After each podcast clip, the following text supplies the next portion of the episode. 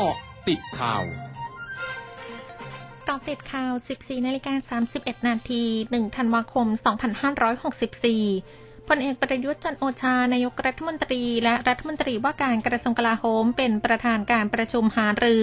รวมกับหน่วยงานภาครัฐและเอกชน เกี่ยวกับการพัฒนาจังหวัดอุดรธานี เพื่อหารือแลกเปลี่ยนทิศทางการพัฒนาจังหวัด อาทิการพัฒนาระบบการขนส่งและโลจิสติกส์ โดยเฉพาะโครงการรถไฟความเร็วสูงกรุงเทพหนองคาย และการเตรียมความพร้อมรองรับโครงข่ายการขนส่งระหว่างจีน สปปลาว ไทย ทิศทางการค้าการลงทุน และการท่องเที่ยวแบบ New Normal ซึ่งจังหวัดอุดรธานีได้รับการกำหนดเป็นพื้นที่นำร่องด้านการท่องเที่ยว ภายใต้โครงการอุดร Plus Model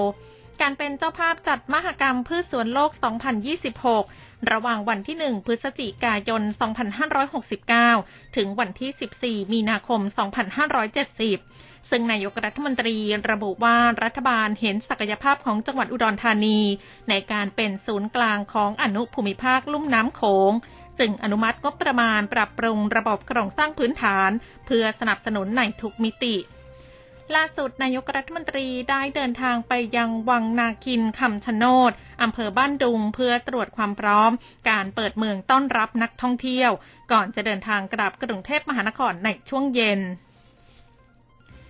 นายแพทย์ทวีสินวิษณุโยธินโฆษกศูนย์บริหารสถานการณ์โควิด -19 หรือสอบคระบุ ไทยจะปิดรับผู้เดินทางมาจาก 8 ประเทศกลุ่มเสี่ยงสูงในแอฟริกา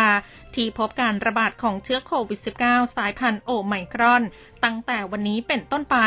ยกเว้นผู้ที่มีสัญชาติไทย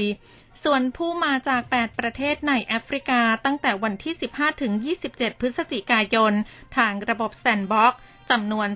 255 คน เดินทางออกจากไทยไปแล้ว 3 คน คงค้างอยู่ในประเทศ 252 คน ซึ่งกรมควบคุมโรคจะเร่งติดตามตัวทั้งหมดมารายงานตัว เพื่อให้เข้ารับการตรวจ RT-PCR โดยไม่เสียค่าใช้จ่าย นายยุทธศักดิ์สุพศรผู้ว่าการการท่องเที่ยวแห่งประเทศไทยเผย ยังไม่พบสัญญาณการชะลอตัวของตลาดนักท่องเที่ยวต่างชาติที่เดินทางเข้าไทย ยกเว้นบางประเทศของยุโรปที่มีการกลับมาระบาดซ้ำ โดยไม่เกี่ยวกับเชื้อโควิด -19 สายพันธุ์โอไมครอนทำให้เกิดความกังวลใจว่ารัฐบาลประเทศเหล่านั้นอาจจะกลับมาล็อกดาวน์และอาจจะชะลอการเดินทางไปก่อน สำหรับเป้าหมายที่ประกาศไว้ว่า 2 เดือนสุดท้ายของปีนี้ จะมีนักท่องเที่ยวต่างชาติเข้าไทยประมาณ6 0 0 0 0 0 คน ล่าสุดข้อมูลณวันที่ 28 พฤศจิกายน มีนักท่องเที่ยวต่างชาติเดินทางเข้าไทย ตั้งแต่รัฐบาลประกาศเปิดประเทศจำนวน 93,573 คน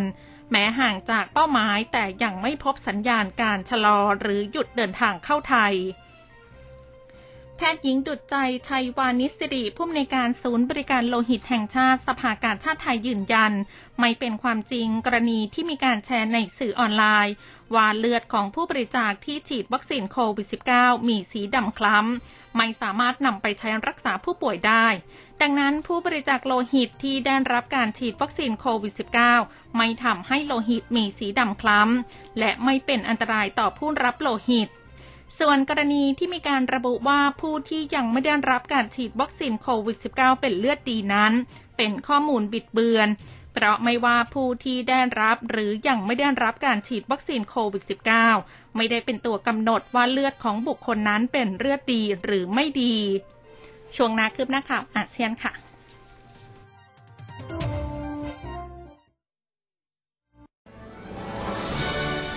ร้อยจุดห้าคืบหน้าอาเซียน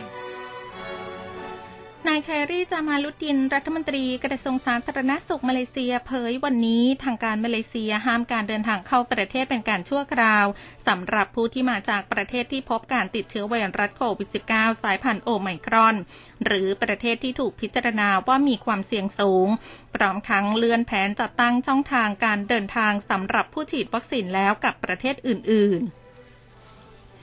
ผู้อำนวยการศูนย์การทดลองทางคลินิก สถาบันสุขอนามัย และระบาดวิทยาของเวียดนามเผย การทดลองทางคลินิกเฟส 3 ของวัคซีน Covivac ซึ่งเป็นวัคซีนโควิด -19 ที่ผลิตในเวียดนามจำเป็นต้องถูกระงับ เนื่องจากหาอาสาสมัครยาก ซึ่งจำเป็นต้องใช้อาสาสมัครประมาณ 4,000 คน และประชาชนส่วนใหญ่รับการฉีดวัคซีนแล้ว รัฐบาลญี่ปุ่นเริ่มการฉีดวัคซีนโควิด -19 เข็มกระตุ้นให้ผู้ที่รับการฉีดวัคซีนครบ 2 เข็มแล้ว อย่างน้อย 8 เดือน ใช้วัคซีนของไฟเซอร์ไบออนเทค โดยบุคลากรสาธารณสุขทั่วประเทศจะรับการฉีดวัคซีนเข็มกระตุ้น จากนั้นในเดือนมกราคม ผู้สูงอายุและบุคคลทั่วไปจะเข้ารับการฉีด พร้อมทั้งจัดฉีดเข็มหนึ่งและเข็มสองต่อเนื่องสำหรับผู้ที่ยังไม่ได้รับการฉีด ทั้งหมดคือกติดข่าวในช่วงนี้ สุพิชยาถาพันรายงานค่ะ